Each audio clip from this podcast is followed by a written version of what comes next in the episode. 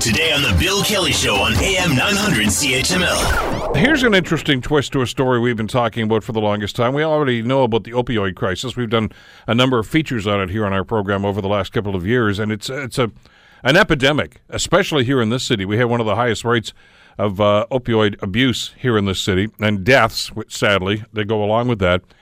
And part of the solution has always been naloxone kits. Now, that's not a cure for it, but it does buy people some time to get to a, a hospital or wherever so they can get proper medical treatment. Well, the city's Board of Health has now backed a recommendation that would authorize firefighters to administer naloxone kits if necessary. Terry Whitehead, the councillor for Ward 8 up in the West Mountain, joins us on the Bill Kelly Show to talk about this. Terry, thanks for the time. Good to have you with us today. It's great to be with you and your listeners, Bill. This, uh, I know this has been an issue for many, many years now here in the city. It seems to be getting worse, not better. We've talked with police services about this, other emergency services. Talk to us about the discussion you guys had at the Board of Health about it.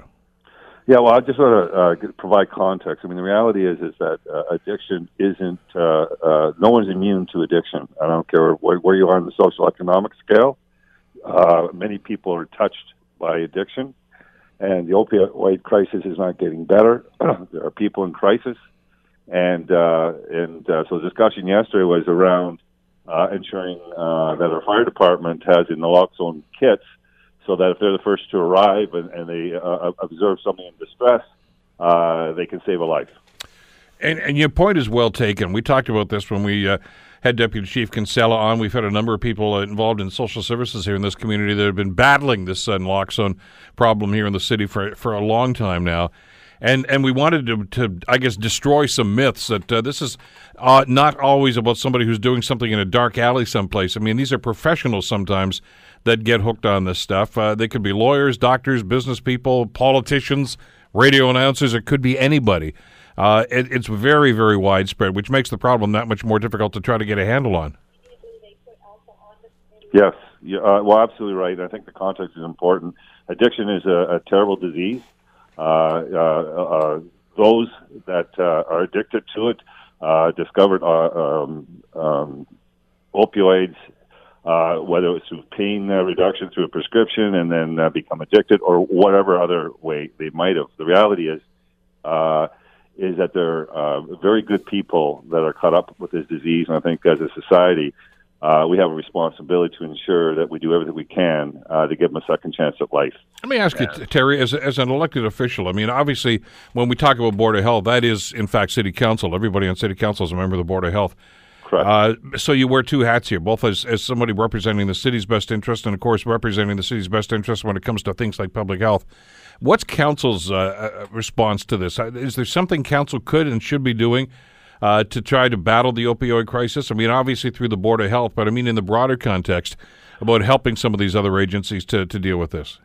Uh, well, I think uh, uh through the Board of Health uh, that we rely on our our, um, our staff to uh, come forward with reports and, and recommendations in regards to where we can allocate resources uh, to do as much as we can, uh, although our hands are somewhat limited or, t- or somewhat tied, but do what we can under our jurisdiction uh, to address these uh, issues. So I, I believe that we have uh, made some uh, uh, uh, contributions in regards to uh, um, access points for uh, people with addictions, for example. So you are working uh, hand in hand with some of these agencies and uh, to try to coordinate some efforts. Correct.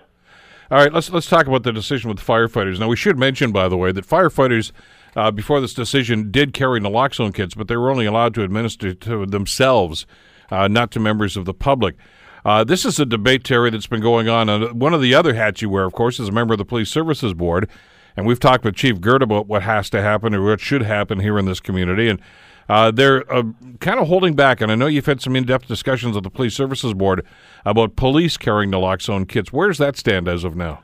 Yeah, so two things. One, um, I can appreciate that our organizations that are very risk adverse, uh, but sometimes common sense has to prevail. And uh, you know, we're talking about nasal kits.